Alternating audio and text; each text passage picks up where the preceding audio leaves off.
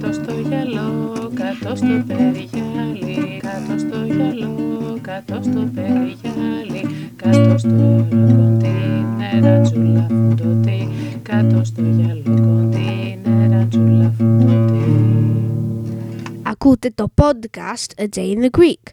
Είμαι ο Spencer, είμαι 11 και είμαι Άγγλος. Η μαμά μου όμως είναι Ελληνίδα και θέλει αυτή να μάθω εγώ ελληνικά.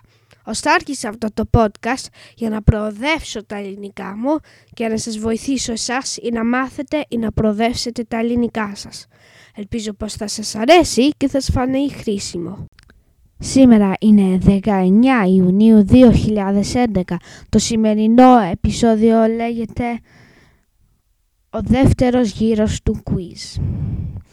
Την Τετάρτη είχαμε το δεύτερο γύρο του quiz που ήταν στο Weston Supermare που είναι στην Αγγλία και επειδή το quiz ήταν στις 4 μας πήγαν εκδρομή στο Cheddar Gorge.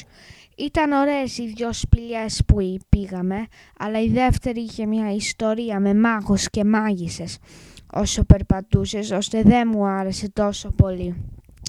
Αλλά η πρώτη ήταν πολύ ωραία, γιατί έχεις ένα πράγμα που πατάς το νούμερο που λέει το, στον τοίχο και ένας άνθρωπος σου λέει για αυτό που βλέπεις μπροστά σου. Μετά πήγαμε στο quiz και είχε πολύ δύσκολες ερωτήσεις και δεν τα πήγαμε πολύ καλά γιατί ήρθαμε τελευταίοι από 10 ομάδες. Αλλά δεν μας ένοιαζε γιατί ήταν καλά να φτάσουμε στους ημιτελικούς.